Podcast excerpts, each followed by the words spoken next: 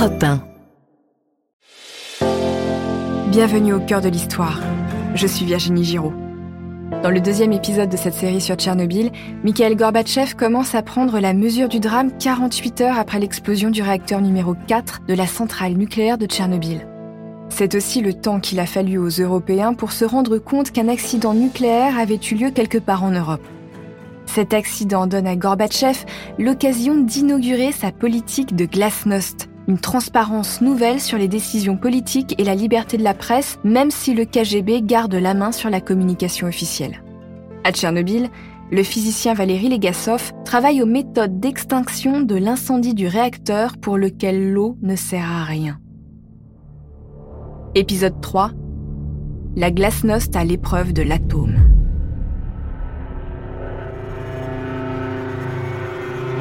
Nous sommes le mardi 29 avril 1986. 80 pilotes d'hélicoptères de combat survolent la centrale nucléaire de Tchernobyl. La chaleur est insoutenable. Il fait plus de 100 degrés à 200 mètres au-dessus du réacteur en fusion. Les techniciens à bord lancent dans le cratère formé par l'explosion des sacs de 80 kg de sable et des sacs d'acide borique. Ces matériaux doivent à la fois étouffer le feu et absorber la radioactivité. Au cœur du réacteur, toujours en fusion, la réaction en chaîne de l'uranium se poursuit et délivre dans l'atmosphère des tonnes de particules radioactives. Les hélicoptères forment un balai dans le ciel de Pripyat, la ville la plus proche de la centrale. Les pilotes les plus chevronnés parviennent à survoler la centrale jusqu'à 33 fois dans la journée. À chaque ravitaillement au sol, ils vomissent tripes et boyaux, mais il faut continuer.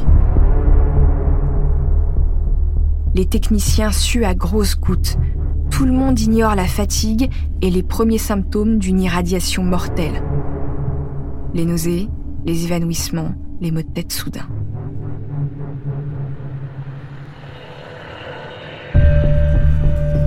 Les victimes les plus irradiées, surtout parmi les pompiers appelés après l'explosion, sont acheminées à l'hôpital numéro 6 de Moscou, le seul capable de prendre en charge les personnes exposées à des hautes doses de radiation. Les infirmières voient arriver dans leur service une trentaine d'hommes entre 20 et 30 ans. Le pic des diarrhées et des vomissements est passé, ils plaisantent entre eux, ils sont convaincus qu'ils vont mieux. Les infirmières se taisent. Elles savent qu'ils sont entrés dans la période de latence. L'atome se terre au fond de leur chair et entreprend silencieusement son œuvre dévastatrice. Bientôt, ces hommes commenceront à se décomposer vivants. Leur chair se consumera jusqu'à l'os des os bientôt à l'air libre qui s'effriteront dès qu'on les touchera. Leurs veines deviendront poreuses. Il ne sera même plus possible d'y injecter des antidouleurs. Ils mourront après une longue et terrible agonie dans les jours, les semaines, les mois ou les années à venir. Ce n'est que le début de l'hécatombe, mais il n'est déjà plus question de tenir les comptes. Quelque part dans un bureau de Moscou, on est déjà en train de changer les seuils annuels d'irradiation autorisés sur les humains pour minorer le nombre de morts à venir.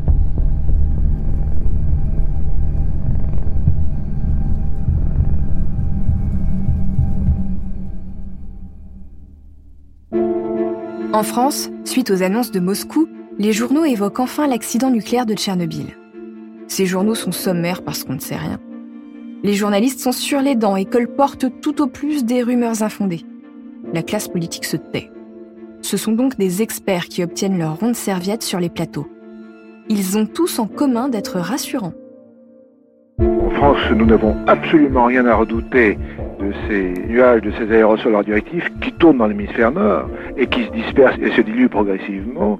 De semaine en semaine, la radioactivité est divisée par deux. On voit en Allemagne ou en Pologne euh, des euh, services sanitaires qui distribuent des pastilles d'iode aux enfants ou aux femmes enceintes. Est-ce que ce sont des mesures qui doivent être prises? Ces mesures sont absolument injustifiées à l'heure actuelle. Elles ne seraient envisageables qu'au voisinage très proche de la source d'émission de, de, la centrale accidentée, par exemple. Donc il n'y a aucun souci à se faire Il n'y a aucun souci à se faire et il faut au contraire vraiment lutter contre cette panique injustifiée. En France, tous les ingénieurs qui travaillent dans des institutions dans le domaine du nucléaire sont tenus au secret professionnel.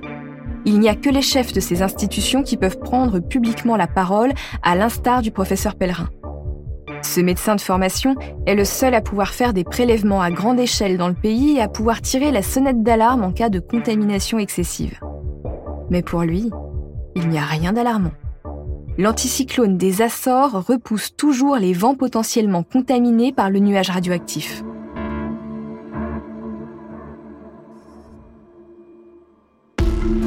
Le grand hôtel de Pripyat, les groupes de travail de la commission gouvernementale mettent en place le plan d'évacuation de tous les habitants de ce qu'on appelle désormais la zone.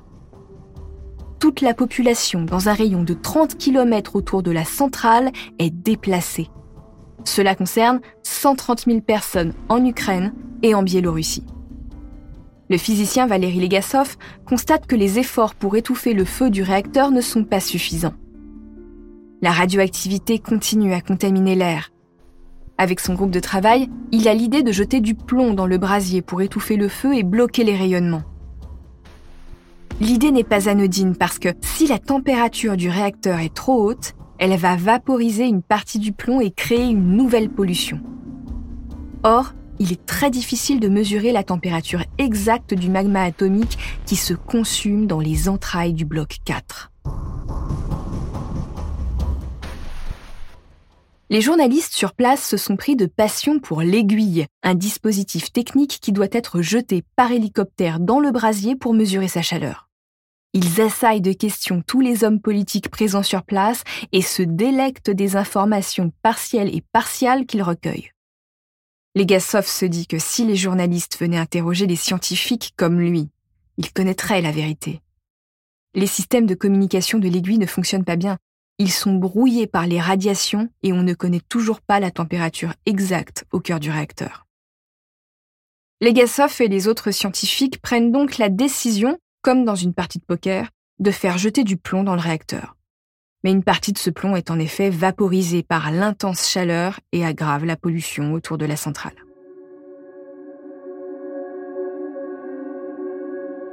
Quoi qu'il arrive, il faut poursuivre les efforts car la température du réacteur ne baisse pas. C'est une catastrophe. La dalle sous le réacteur en fusion pourrait s'effondrer. Le risque de nouvelle explosion cataclysmique si la matière en fusion entre en contact avec la nappe d'eau sous le réacteur est estimé entre 5 et 10% Elle serait si puissante qu'elle pourrait raser la ville de Minsk située à 320 km de là. D'ailleurs, un groupe de la commission moscovite travaille à un plan d'évacuation de la capitale de la Biélorussie, au cas où. Pour l'éviter, il faut drainer l'eau qui se trouve sous la dalle du réacteur.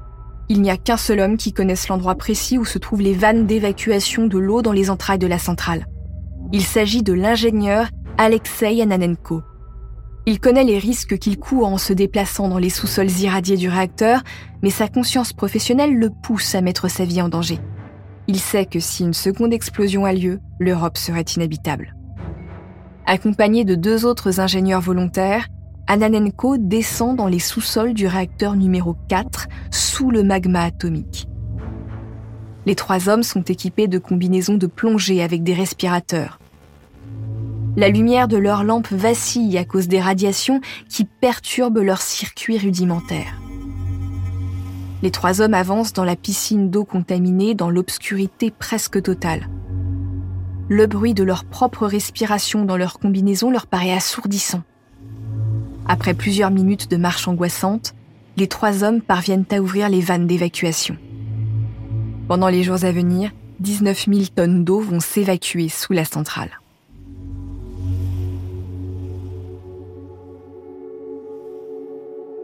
Ce drainage est salutaire, mais il risque de contaminer les cours d'eau autour de Tchernobyl. Les Gassov réalisent plusieurs prélèvements dans les rivières aux alentours. Il est soulagé de constater que la pollution des cours d'eau demeure étonnamment faible. En revanche, le limon est très contaminé. À ses yeux, c'est un moindre mal.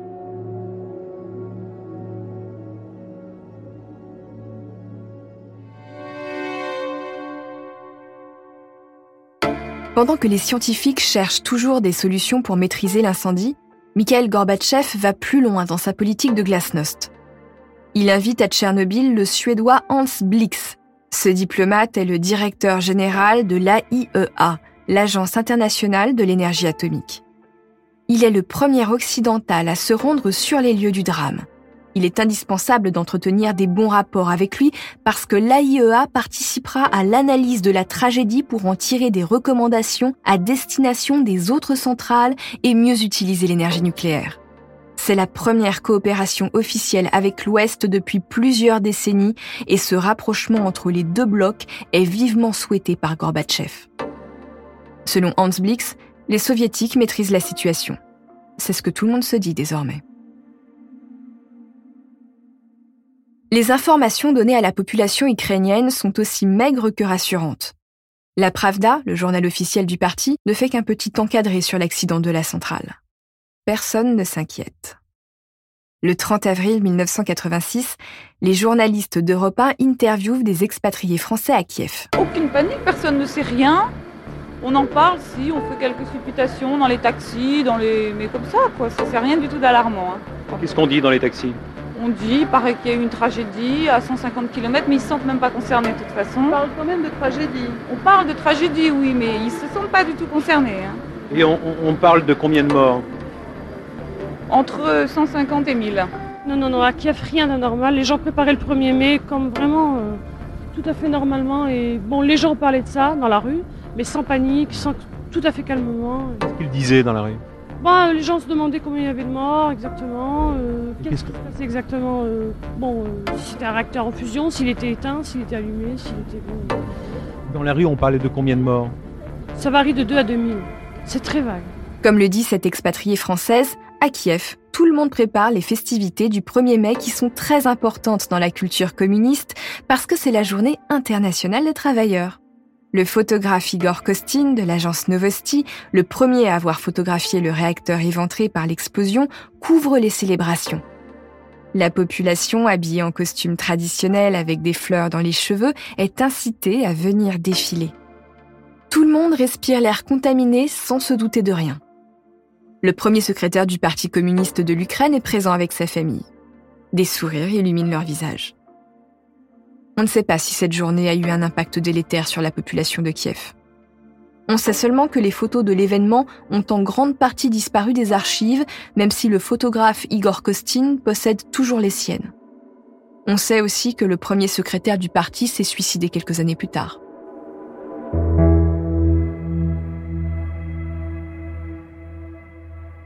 Pendant que Kiev fait la fête, l'anticyclone des Açores s'atténue. Le nuage radioactif passe au-dessus de la France. La pluie fait retomber des particules sur les sols corses. Un pompier s'étonne de voir le dosimètre de sa caserne s'affoler. Il fait un signalement à la police. Le lendemain, le dosimètre a disparu de la caserne. Que faut-il dire aux agriculteurs? Doivent-ils faire contrôler la radioactivité de leurs légumes? Et dans ce cas, par qui? On ne doit pas apporter de restrictions aux produits qui sont euh, cultivés en France, euh, actuellement, ça serait absolument injustifié. Les autorités françaises affirment toujours que tout va bien alors que nos voisins allemands et italiens envisagent des mesures pour interdire aux consommateurs l'achat de produits frais contaminés. Les Allemands ont fixé leur seuil de radioactivité à 500 becquerels par kilo de légumes. La France, elle s'inquiète à partir de 2000. Alors entre les deux, les Alsaciens frontaliers s'inquiètent et s'interrogent. La radio allemande, très écoutée ici, annonçait il y a quelques jours une augmentation très nette du nombre d'avortements pratiqués sur des femmes paniquées. Ici, la psychose se porte en revanche sur la consommation des légumes. Les ménagères sur les marchés boudent les épinards et les salades, et les maraîchers s'arrachent les cheveux. 80% de la production d'épinards a été détruite. Même les particuliers renoncent à manger les fruits et les légumes de leur jardin. Et ce qui inquiète le plus les ménagères, c'est qu'elles ont continué de cuisiner normalement à l'époque où le nuage est passé et pendant les huit jours qui ont précédé les premières informations. Alors que les relevés de radioactivité européens restent mystérieux, le colonel Grebenyuk, présent à Pripyat dans les premières heures qui ont suivi l'accident, envoie ses hommes faire des relevés dans la forêt autour de Pripyat. Les pins semblent avoir brûlé sur pied. Ils sont rouges. C'est pour ça qu'ils prennent le nom de forêt rousse. La radioactivité y est très forte. Elle est retombée au sol en tache de léopard, selon l'expression imagée des scientifiques. Des soldats sillonnent la zone d'exclusion et la forêt pour tuer les animaux sauvages et domestiques. Ceux-ci colportent des poussières radioactives dans leur pelage. Il faut donc les abattre. Legasov et ses collègues décident après mûre réflexion de ne pas brûler la forêt rousse pour ne pas relâcher des particules radioactives dans l'air. Une partie des arbres morts près de la centrale sont abattus et enterrés. Des bouleaux plus résistants aux radiations sont plantés. Pour le reste de la forêt, la nature et le temps feront leur œuvre.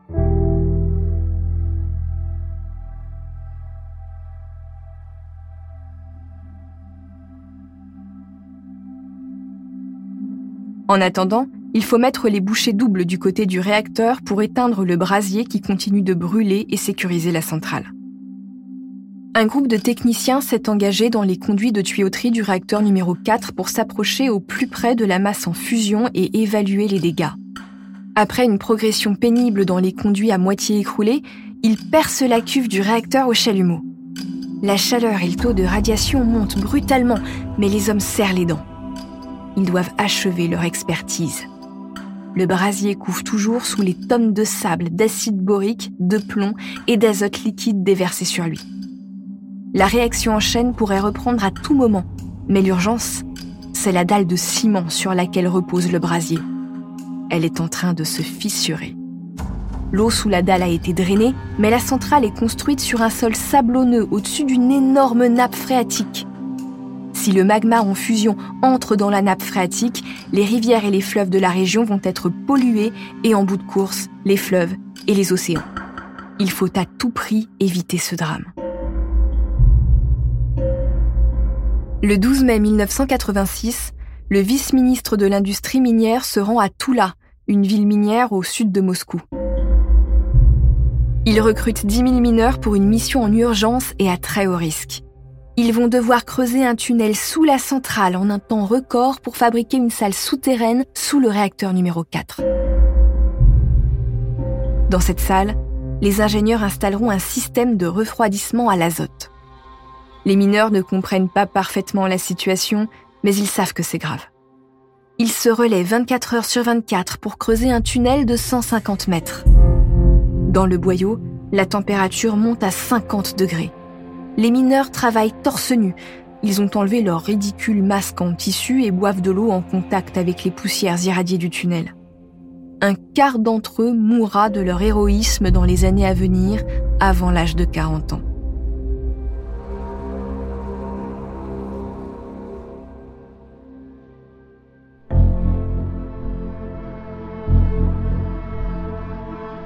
En un mois et quatre jours, ils ont accompli un travail qui devrait prendre trois mois en temps normal. Sous le réacteur numéro 4, ils ont creusé une salle de 30 mètres de côté pour installer un système de refroidissement. Mais l'équipe scientifique de Valérie Legasov change de stratégie. Cette salle aura un autre usage.